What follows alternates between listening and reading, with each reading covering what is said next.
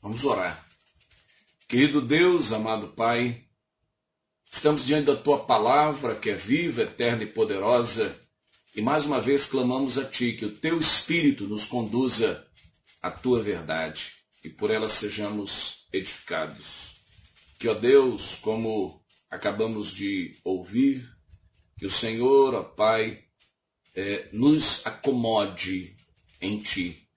Que a nossa vida seja cada dia mais, ó Deus, como diz a Tua Palavra, escondida no Senhor através de Cristo Jesus. E que a Tua Palavra nos ampare. Oramos assim em nome de Jesus. Amém e amém. Abra a Palavra de Deus no Evangelho de João, no capítulo quatro. Evangelho de João, no capítulo quatro. Quero fazer uma meditação nesse tempo. Lembrando aos irmãos que nós estamos... É nesse tempo, nas celebrações do mês da música, celebrações do mês da adoração, e o tema para o mês da adoração é essa reflexão: a adoração e os desafios da pós-modernidade. A adoração e os desafios da pós-modernidade. Eu convido você a participar dos cultos, a continuar conosco nessas reflexões. Vou procurar fazer reflexões é, nos cultos de domingo à noite sobre isso, e hoje prego a primeira parte dessa mensagem. Na verdade, vou pregar uma mensagem só, dividida em partes, é assim que eu pretendo, e que o Senhor me ajude e confirme no seu coração, se essa é a sua vontade.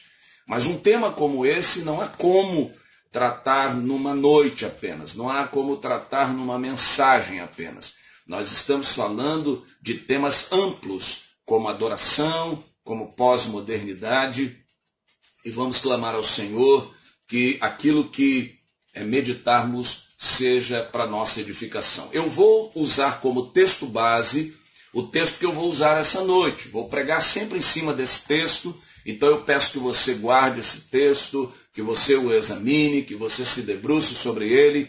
É, é um texto conhecido, mas é um texto que ainda hoje nos oferece muita coisa importante acerca da adoração. Bem, creio que eu te dei tempo para você localizar o texto bíblico, João capítulo quatro, versos um a vinte e quatro, assim diz a palavra de Deus. Os fariseus ouviram falar que Jesus estava fazendo e batizando mais discípulos do que João, embora não fosse Jesus quem batizasse, mas os seus discípulos. Quando Jesus ficou sabendo disso, saiu da Judeia e voltou uma vez mais à Galileia. Era-lhe necessário passar por Samaria. Assim chegou a uma cidade de Samaria, chamada Sicar, perto das terras que Jacó dera a seu filho José. Havia ali o poço de Jacó. Jesus, cansado da viagem, sentou-se à beira do poço. Isto se deu por volta do meio-dia. Nisso veio uma mulher samaritana tirar água. Disse-lhe Jesus: dê-me um pouco de água. Os seus discípulos tinham ido à cidade comprar comida. A mulher samaritana lhe perguntou: como o Senhor, sendo judeu, pede a mim, uma samaritana, água para beber? Pois os judeus não se dão bem com os samaritanos. Jesus lhe respondeu: se você conhecesse o dom de Deus e quem está pedindo água, você lhe teria pedido e dele receberia água viva. Disse a mulher: o Senhor não tem com que tirar água e o poço é fundo. Onde posso, pode conseguir essa água viva? Acaso o Senhor é maior do que o nosso pai Jacó, que nos deu o poço do qual ele mesmo bebeu, bem como seus filhos e seu gado? Jesus respondeu: quem beber desta água terá sede outra vez, mas quem beber da água que eu lhe der nunca mais terá sede. Ao contrário, a água que eu lhe der se tornará nele uma fonte de água a jorrar para a vida eterna. A mulher lhe disse: Senhor, dê-me dessa água para que eu não tenha mais sede, nem precise voltar aqui para tirar água. Ele lhe disse: vá, chame o seu marido e volte. Não tenho marido, respondeu ela. Disse-lhe Jesus: você falou corretamente, dizendo que não tem marido. O fato é que você já teve cinco, e o homem com quem agora vive não é seu marido. O que você acabou de dizer é verdade. Disse a mulher: Senhor, vejo que é profeta. Nossos antepassados adoraram neste monte, mas vocês, judeus, dizem que Jerusalém é o lugar onde se deve adorar. Jesus declarou: Creia em mim, mulher, está próxima a hora em que vocês não adorarão o Pai, nem neste monte, nem em Jerusalém. Vocês, samaritanos, adoram o que não conhecem. Nós adoramos o que conhecemos, pois a salvação vem dos judeus. No entanto, está chegando a hora, e de fato já chegou, em que os verdadeiros adoradores adorarão o Pai em espírito e em verdade. São estes os adoradores que o Pai procura. Deus é espírito e é necessário que os seus adoradores o adorem em espírito e em verdade. Amém. Texto fantástico. Obrigado, Xande, por ter colocado o texto para os irmãos. Queridos, É, é texto maravilhoso, impactante da palavra de Deus. E é um texto que fala sobre adoração. É um texto que fala sobre a essência da adoração, a base da adoração. E é por isso que esse texto é, torna-se necessário é, nos servir de base para meditarmos. É, quero nessa noite, então, é, dizer aos irmãos que ao se propor um tema com essa proposta, a adoração e os desafios da pós-modernidade, nós somos levados a entender que temos diante de nós é, um sentido de vida que agrada a Deus. E esse sentido de vida é, é, é a adoração. Mas ao lado desse sentido de vida, nós temos pressões de um mundo em franca transformação nas suas estruturas, tentando promover alterações até na própria adoração. Nesta reflexão, e se Deus permitir, nas próximas também, vamos caminhar em verdades acerca da adoração bíblica e vamos fazer contrapontos com aquilo que a pós-modernidade busca apresentar. O objetivo maior é que nossas decisões se voltem para o princípio absoluto e eterno da palavra de Deus. Então, desde já, eu quero dizer que para você que a adoração, a adoração bíblica, ela está fundamentada em princípios absolutos e eternos de Deus. Então, nós precisamos decidir se nós vamos nos voltar para os princípios absolutos e eternos da palavra de Deus, É, ou nós vamos nos deixar vencer pelas propostas relativas e finitas da pós-modernidade. Então, desde já, quero já é, é, antecipadamente sinalizar para você que pós-modernidade é, se contrapõe ao absoluto de Deus, apresentando os seus relativismos. E também a pós-modernidade se contrapõe à eternidade de Deus, apresentando a sua finitude, a sua temporaneidade. Então nós precisamos é, é, ter a mente nisso. Que tipo de decisão que nós vamos tomar para a nossa vida?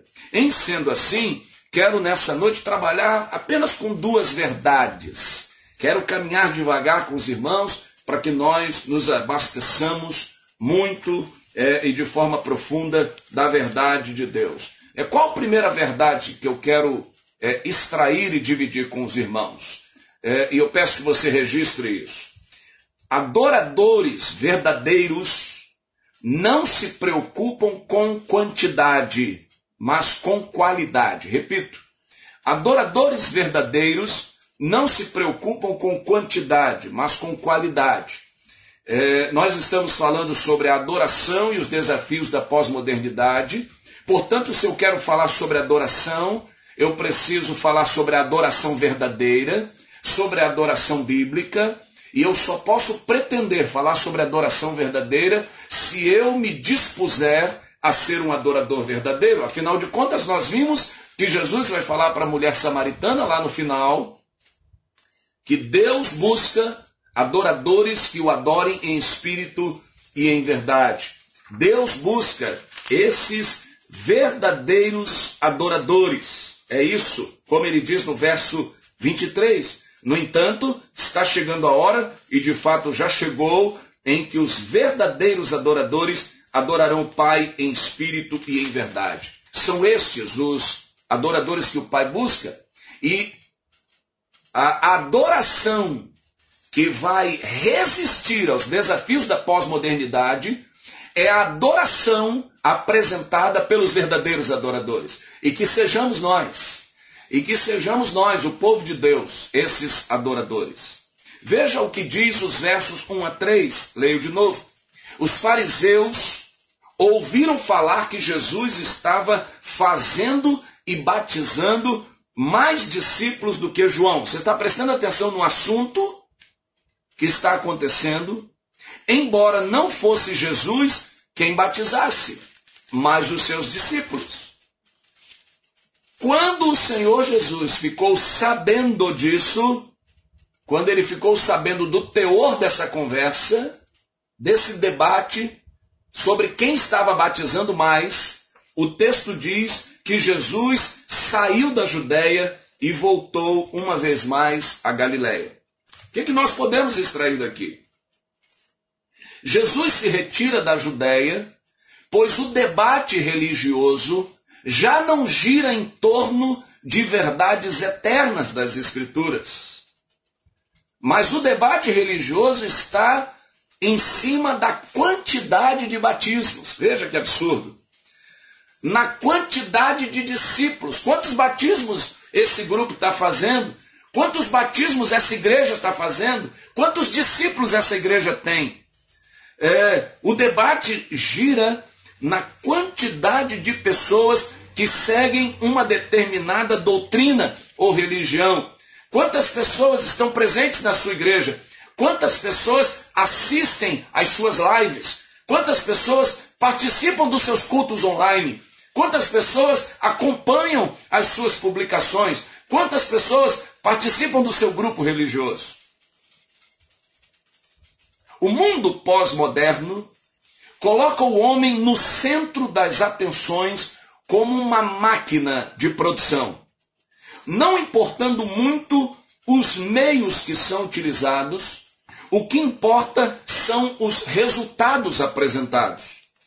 Não é sem razão que o mundo atual mede as pessoas pela quantidade de cursos realizados, não é isso? É por isso que os currículos aí estão repletos de cursos, pela quantidade de metas superadas, é assim que as pessoas são medidas, em todos os lugares, pelas metas superadas. Quem supera muita meta vale alguma coisa, quem não supera, me desculpe, esse é o padrão da pós-modernidade, pela quantidade de recursos que a pessoa possui no banco, a pessoa vale pelo que ela tem, pelos recursos que ela possui, pela quantidade de bens materiais que a pessoa apresenta na sua declaração de imposto de renda, e isso acaba avaliando quem são as pessoas, dependendo de quantas páginas a, o imposto de renda tem, quantidade de bens relacionados ali, opa, essa pessoa é importante, essa pessoa merece atenção, essa pessoa merece um cuidado especial, é, ou seja, o mundo pós-moderno precisa mensurar aquilo que cada um de nós faz. E uma vez mensurado, o mundo aplica uma classificação a fim de saber se aquilo é bom ou não. Assim, o que nós vemos nesse mundo pós-moderno, infelizmente, é que o que pesa não é o caráter das pessoas. O que pesa não são as vidas das pessoas. O que pesa não são os valores que a pessoa tem. O que pesa é, são os números que essa pessoa apresenta. É, essa é uma marca desse, dessa pós-modernidade. E eu digo com tristeza que, infelizmente, esse padrão tem alcançado a igreja do Senhor Jesus. Com frequência, a gente viu aqui o texto, vê que isso não é novo, Jesus já enfrentava isso, mas eh, nos dias atuais, com frequência, alguém nos aborda para perguntar sobre a igreja. E aí você imagina que a pessoa vai perguntar eh, como é que está a igreja? A igreja está feliz? A igreja tem unidade? A comunhão na igreja? Como é que há respeito com os idosos? As crianças são amadas, as autoridades são respeitadas, não há necessitado algum na igreja, é uma igreja que vibra com o evangelho, é uma igreja obediente. Você imagina que as pessoas vão perguntar sobre isso. Mas a pergunta é sempre a mesma. Quantos membros sua igreja tem? A pergunta é pelos números. Assim, a depender do número apresentado, a pessoa analisará, ela vai fazer a classificação e ela vai dizer se esse ministério é um ministério abençoado. Se ele tem um número alto, significa dizer é um ministério abençoado. Mas se o número de membros for um número pequeno, a pessoa vai dizer esse ministério não é tão abençoado assim. A cultura da pós-modernidade tem alcançado a igreja. E aí eu fico pensando se na época de Jesus alguém fizesse uma abordagem como essa com Jesus. Naquela época, quando ele tinha formado o seu primeiro grupo, e Jesus tivesse que responder à pessoa e dizer o seguinte: olha, meu grupo hoje é composto por onze pessoas. Na verdade, o meu grupo tinha doze, mas um me traiu e nos abandonou. E na verdade, o meu grupo reduziu. Ele começou com doze e a gente caiu para onze. Alguém ia dizer, é, olha, é, realmente esse grupo é um fracasso. Realmente esse ministério é um ministério problemático. Realmente esse ministério tem problemas de liderança. Esse ministério, olha, não vai muito à frente não. Não vale a pena investir nesse ministério, porque ele já apresenta sinais de fragilidade. Infelizmente, hoje, é assim que as coisas estão sendo avaliadas. Pelos números. Novamente, nós estamos trabalhando na superfície. Nós estamos trabalhando na, é, na aparência. E essa é uma marca da pós-modernidade. Mas vejamos, enquanto a pós-modernidade trabalha com números, a verdadeira adoração trabalha com a essência. Por isso que eu disse que precisamos fazer uma escolha. E aí eu lembro aos irmãos que após a multiplicação dos pães e peixes, a primeira multiplicação de pães e peixes, Jesus, ele passa a ser seguido por uma multidão. Parece que o ministério cresceu, parece que o trabalho cresceu. Uma multidão segue Jesus. Mas a preocupação de Jesus, a ênfase de Jesus, continua sendo na essência. Porque Jesus, ele busca adoradores que o adorem em espírito e em verdade. Jesus não está preocupado com números. Jesus está preocupado com essência. Jesus então para e profere um discurso duríssimo diante das pessoas, apresentando a si mesmo como o pão da vida. Ele vai dizer, olha, é, os, seus, os seus pais, os seus antepassados, eles é, se alimentaram do pão do céu, mas um pão que era perecível. E aqui está o pão de Deus que desce do céu para alimentar. Aqui é o pão verdadeiro. Eu sou o pão da vida. E a certa altura acontece o seguinte, eu vou ler para você, depois você lê com calma, João seis, cinquenta e seis a sessenta e nove. Olha o que Jesus vai dizer. Todo que come a minha carne e bebe o meu sangue permanece em mim e eu nele. Da mesma forma como o Pai me... É, que o Pai que vive me enviou e eu vivo por causa do Pai, assim aquele que se alimenta de mim viverá por minha causa. Este é o pão que desceu do céu. Os antepassados de vocês comeram maná e morreram, mas aquele que se alimenta deste pão viverá para sempre. Ele disse isso quando ensinava na sinagoga de Cafarnaum. Ao ouvirem isso, preste atenção, ao ouvirem isso, muitos dos seus discípulos disseram: dura é essa palavra, quem consegue ouvi-la? Sabendo em seu íntimo que os seus discípulos estavam se queixando do que ouviram, Jesus lhes, eh, Jesus, eh, lhes disse, isso os escandaliza? O que acontecerá se vocês virem o Filho do Homem subir para onde estava antes? O Espírito dá vida, a carne não produz nada que se aproveite. As palavras que eu lhes disse são Espírito e vida. Contudo, há alguns de vocês que não creem, pois Jesus sabia desde o princípio quais deles não criam e quem o iria trair. E prosseguiu, é por isso que eu lhes disse que ninguém pode vir a mim, a não ser que isto lhe seja dado pelo Pai. Preste atenção nisso. Daquela hora em diante, muitos dos seus discípulos voltaram atrás e deixaram de segui-lo. Jesus, então, fica só com os doze. Veja, Jesus está com os doze. Daqui a pouco ele multiplica pães e peixes. E ele, agora ele tem uma multidão. E alguém poderia dizer, Jesus, o teu ministério está bombando. O teu ministério está uma bênção. Veja quanta gente está te seguindo. Jesus não se impressiona com isso. Jesus não se impressiona pelo fato de eu e você estarmos aqui nesse culto. Jesus não, não se impressiona com a quantidade de pessoas que estão conectadas aqui, com a, conect, com a quantidade de aparelhos que está conectado aqui. Jesus sim está buscando adoradores que o adorem em espírito e em verdade. É por isso que ele profere aquele discurso duro e muita gente já não quer seguir. Quem não comer da minha carne e beber do meu sangue não tem parte comigo. Jesus quer essência, Jesus quer vida. E agora aquelas pessoas vão embora. Fica Jesus com os doze. E o que que Jesus diz aos doze? Jesus fala o seguinte. Veja, era todo o ministério de Jesus, doze pessoas. Sabe o que Jesus diz para aqueles doze?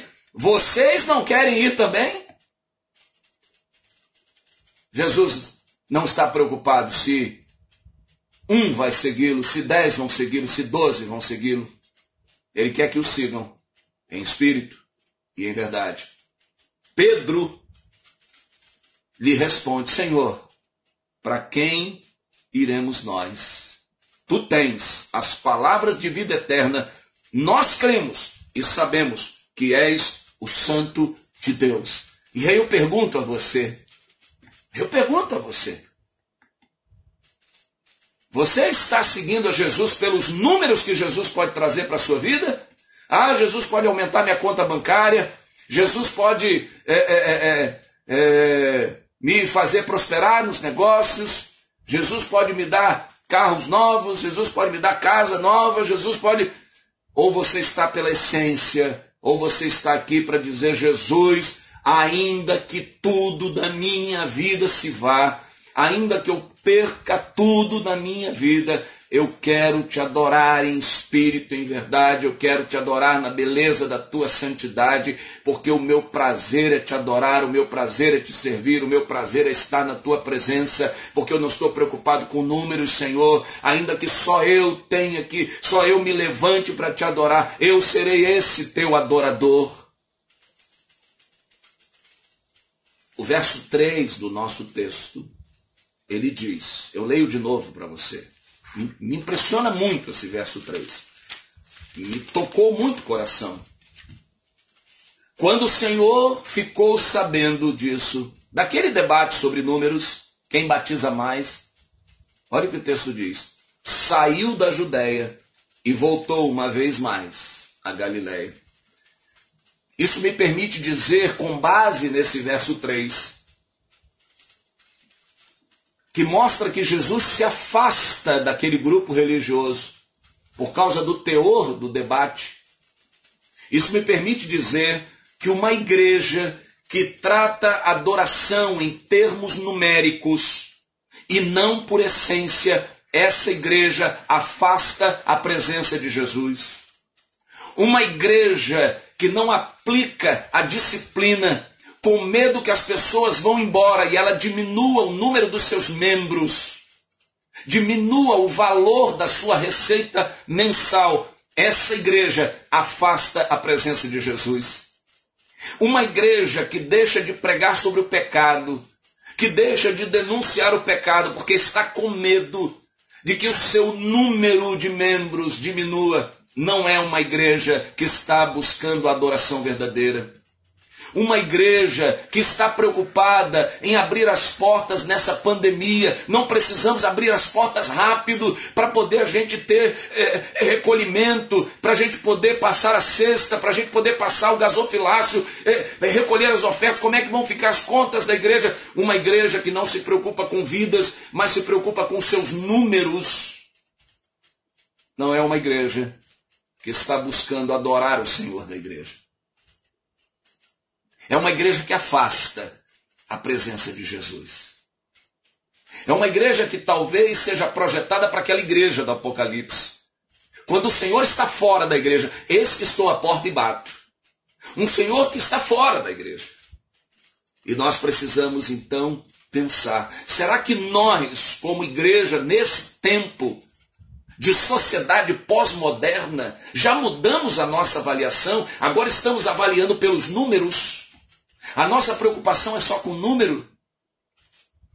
Os verdadeiros adoradores se preocupam com a essência. Os verdadeiros adoradores são como Pedro. Senhor, para quem iremos nós? Porque nós entendemos, Senhor, que nem só de pão viverá o homem, mas de toda palavra que procede da boca de Deus. E nós sabemos que Tu tens as palavras de vida eterna. A gente quer a Tua palavra para viver. Essa é a declaração do verdadeiro adorador. Mas uma segunda verdade, e eu disse a você que eu queria, nessa noite, dividir apenas duas verdades contigo. A segunda verdade que eu quero extrair desse texto é que adoradores verdadeiros priorizam o que é necessário. Registre isso. Adoradores verdadeiros priorizam o que é necessário. E me chama muito a atenção o verso quatro desse texto, quando nos diz o seguinte: era-lhe necessário passar por Samaria, ou era necessário para Jesus passar em Samaria.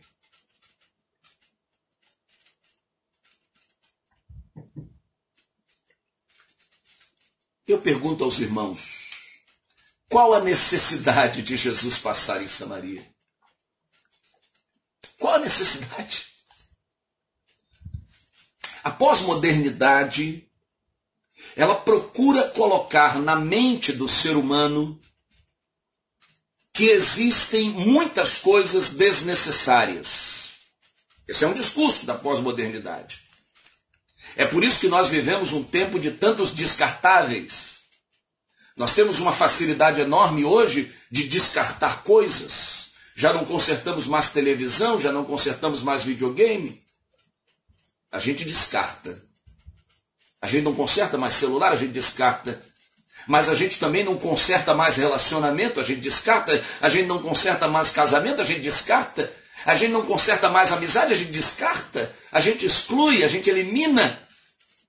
A sociedade, então, pós-moderna, ela cria essa cultura do desnecessário. Mas é necessário mesmo você insistir nisso? Uma delas, por exemplo, dessa categoria de coisas desnecessárias, é que a pós-modernidade, ela diz o seguinte, que nós devemos preservar apenas as relações lucrativas. As que não são lucrativas, elas devem ser é, descartadas. As relações que não oferecem retorno, aquele retorno seja no campo financeiro, mas também aquele retorno no campo das influências, sabe, aquela amizade, não, eu preciso manter a amizade com essa pessoa, porque essa pessoa, ela tem muita influência, então ela pode abrir uma porta para mim, ela pode me levar para ali, e você não, é, ainda que você duvide do caráter dessa pessoa, ainda que você duvide da índole do, dessa pessoa, é necessário manter o, o, o, o, é, o relacionamento com essa pessoa, porque essa pessoa possui influência, e isso pode trazer um retorno para a minha vida. A pós-modernidade diz então que eu também tenho que manter os relacionamentos no campo das oportunidades, e olhar para as pessoas como meios para eu alcançar os meus objetivos. Então é um cenário muito funcional das relações. Talvez isso explique porque as nossas relações são tão frias, porque muitas famílias se tornaram funcionais, porque a gente, é, infelizmente, está, já olha para para a pessoa de cima a baixo, pensando o que, que ela pode trazer para a minha vida. Portanto, a sociedade pós-moderna, ela pauta as suas relações no conceito de network, ou rede de relacionamentos. Uma rede de relacionamentos que ou vai me dar vantagens hoje, ou vai me dar vantagens no futuro. Então eu monto minha network, minha rede de relacionamentos. Se ela vai me abençoar hoje, ok, você está dentro. É, é, se ela não vai me abençoar, você está fora. Se eu não enxergar na prática algo funcional, algo que me dê alguma vantagem, eu, eu descarto. Eu jogo fora. Assim, A sociedade pós-moderna ela passa a classificar as pessoas como pessoas interessantes ou não a partir dessa ótica. É por isso que quando a gente ouve, olha, não, mas fulano, olha, mas fulano é, é, é uma pessoa muito interessante. Abra o olho, porque talvez essa ideia de interessante está naquele campo que a nossa, a nossa mãe falava lá quando nós éramos pequenos, de pessoas interesseiras. Talvez fosse isso. Surge a reflexão sempre, o que eu vou ganhar com esse relacionamento? O que eu vou ganhar ajudando essa pessoa? A própria ajuda, o próprio, a própria assistência, ela ganha um, um, uma ideia de assistencialismo para poder ganhar alguma coisa. Eu presto assistência se eu puder ganhar votos. Eu presto assistência se eu puder ganhar o seu apoio. Eu ajudo o meu colega no trabalho, porque amanhã ele vai me ajudar a ganhar uma promoção. Até a ajuda que deveria ser uma ação do coração, ela passa a estar impregnada de interesse. O que eu vou ganhar gastando tempo conversando com A ou B? Por que que muitas repartições públicas, por que que muitos bancos, por que que muitas lojas já tiraram a garrafa de café e já tiraram a... a A, a garrafa de chá que às vezes é, é, colocavam lá, e que muita gente que não ia comprar nada entrava ali para poder experimentar o cafezinho, tomar um golinho do café, tomar um golinho é, é, é, de chá. Porque muitos lugares começaram a colocar na porta dos banheiros interditado, e na verdade não estão interditados, é para as pessoas não usar. Porque a pós-modernidade disse o seguinte, não vale a pena fazer café, fazer chá e, e, e disponibilizar banheiro para gente que não vai te dar nada em troco. Não adianta, não funciona. Para com isso. Seja mais prático. Esse é o discurso. Passamos então a hierarquizar as pessoas a partir daquilo que elas podem oferecer, preferencialmente no campo material. Mas contrariando isso tudo, a adoração bíblica, a vida do adorador, trabalha no campo do que é necessário. E aí a gente começa a entender porque Jesus diz que é necessário ir para Samaria. Porque Jesus é um adorador. Porque Jesus disse na tentação para Satanás, só a teu Deus adorarás. Jesus trabalha no campo da adoração, no, no, voltado para a adoração. A vida de Jesus é uma adoração integral. E Jesus então capta, percebe, absorve as necessidades que giram ao seu redor. E ele então entende que é necessário ir a Samaria. Para Jesus, estar em contato com as pessoas é uma necessidade. Por isso que uma das marcas do adorador é que o adorador gosta de gente. Quem não é adorador não gosta de gente. Presta atenção. Se você esbarra com pessoas que dizem o seguinte, poxa, eu não gosto de gente, creia, essa pessoa não tem o caráter de adorador. Porque o adorador gosta de gente. Porque o adorador vê em pessoas imagem e semelhança de Deus. Não importa as pessoas, elas são imagem e semelhança de Deus.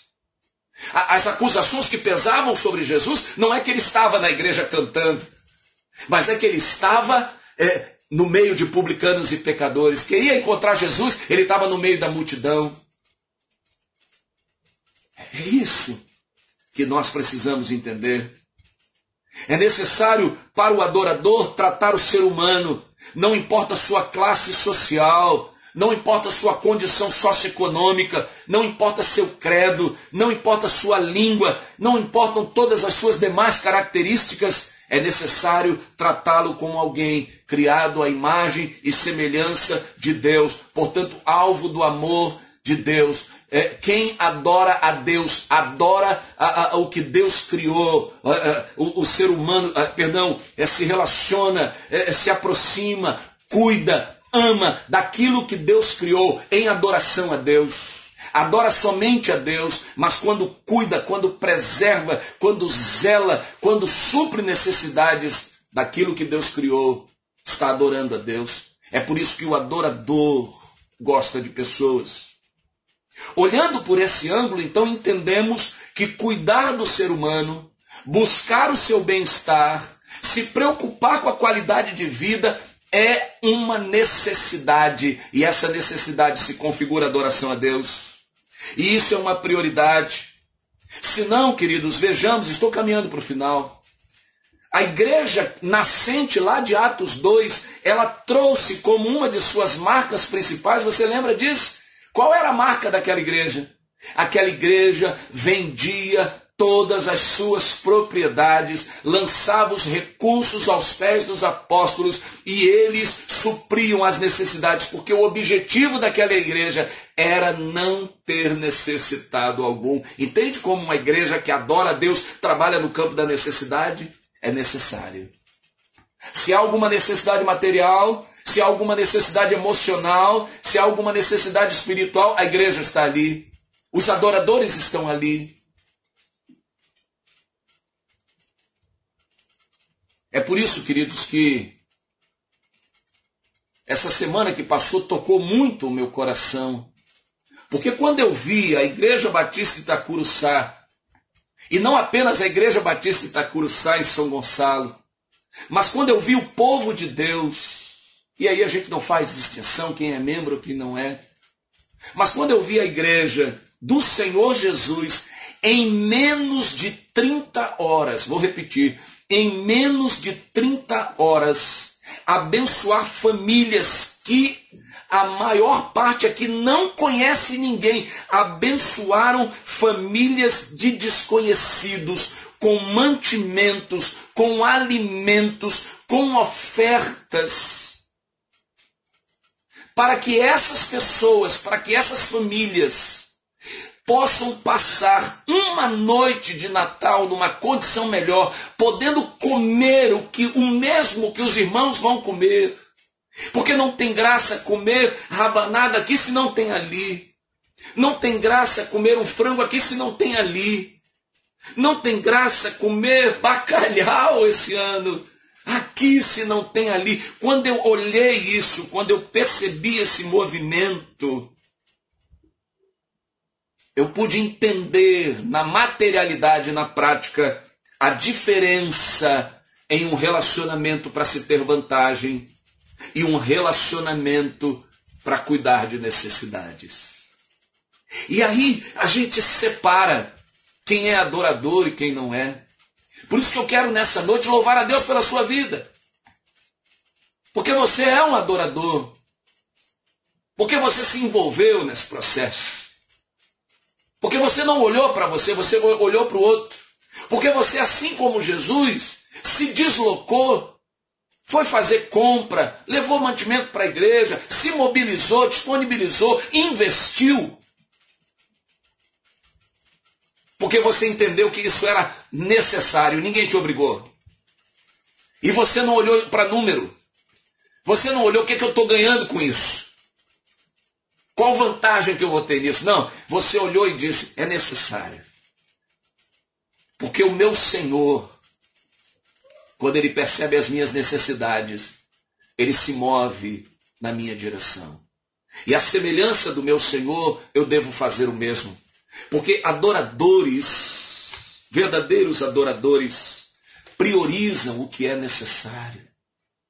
E eu fiquei muito feliz e louvei a Deus por essa obra preciosa. Significa dizer que a gente está entendendo, a gente está resistindo a pressão da pós-modernidade pelo lucro, pela vantagem.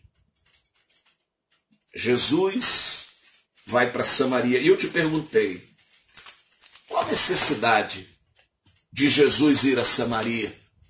Pois era necessário Jesus ir a Samaria. Qual a necessidade? Jesus foi para Samaria para abençoar vidas. Verdadeiros adoradores se movem, se esforçam, se dedicam, investem o que podem para abençoar vidas. Não é uma relação de lucro ou prejuízo, é uma relação de adoração a Deus. Deus se agrada, então a gente vai lá e faz. Que Deus nos abençoe e que o Senhor encontre em mim e você os adoradores que Ele procura. que nesse tempo dos desafios da pós-modernidade, nós sejamos levantados como adoradores verdadeiros. Quer comais, quer bebais, ou façais quaisquer outras coisas, fazei tudo para a glória de Deus. Que Deus assim nos abençoe. Vamos orar. Querido Deus, amado Pai, honras e glórias sejam dados ao teu nome. Porque o Senhor, ó Pai, na tua infinita bondade e misericórdia, o Senhor nos tem permitido participar dessa tua obra, que é tão preciosa, que é tão majestosa, obra que o Senhor poderia fazer sozinho, mas o Senhor nos tem convidado. Da tua gentileza, da tua elegância, o Senhor nos tem convidado para participar nessa obra. E nessa noite, Pai, a tua igreja está aqui para te dizer que a gente quer viver em adoração. A gente quer resistir a esse modelo, ó Deus, do mundo, para vivermos a tua essência, porque é melhor. Portanto, Pai, livra-nos de toda influência do mal, livra-nos do egoísmo, livra-nos do individualismo, livra-nos, ó Deus, de tratarmos o ser humano como coisa, mas enche o nosso coração de amor, enche o nosso coração desse apego ao que é necessário. Ó Deus, nós queremos sim te adorar com os nossos lábios, nós queremos te adorar sim na meditação da tua palavra, mas nós queremos te adorar em atitudes, em ações que promovam a bênção na vida do próximo. Que essa seja uma marca da tua igreja, que louvado seja o teu nome. Ó Deus, que a tua palavra ministrada nessa noite se acomode em cada coração. Que essa seja uma noite, Senhor, em que verdadeiros adoradores nasçam, se despertem. Que essa seja uma noite em que o Senhor do teu alto trono de graça olhe para nós e veja: ali há adoradores, ali há pessoas que me adoram por quem eu sou e não por aquilo que eu posso dar a eles. Ó Deus, que essa seja uma noite de alegria nos céus, que essa seja uma noite de alegria do teu Espírito no coração de cada um dos teus filhos, que essa seja uma noite de transformação, onde nós, Senhor, nessa noite assumamos o compromisso de lançar fora todo e qualquer padrão que venha dessa sociedade pós-moderna e nos firmemos cada vez mais na tua essência, na tua verdade. Abençoa o teu povo aqui, mas também todo o teu povo espalhado sobre a face da terra, desde agora, pelos séculos sem fim, no doce nome de Jesus, razão da nossa adoração. Amém e amém. Que Deus abençoe a sua vida.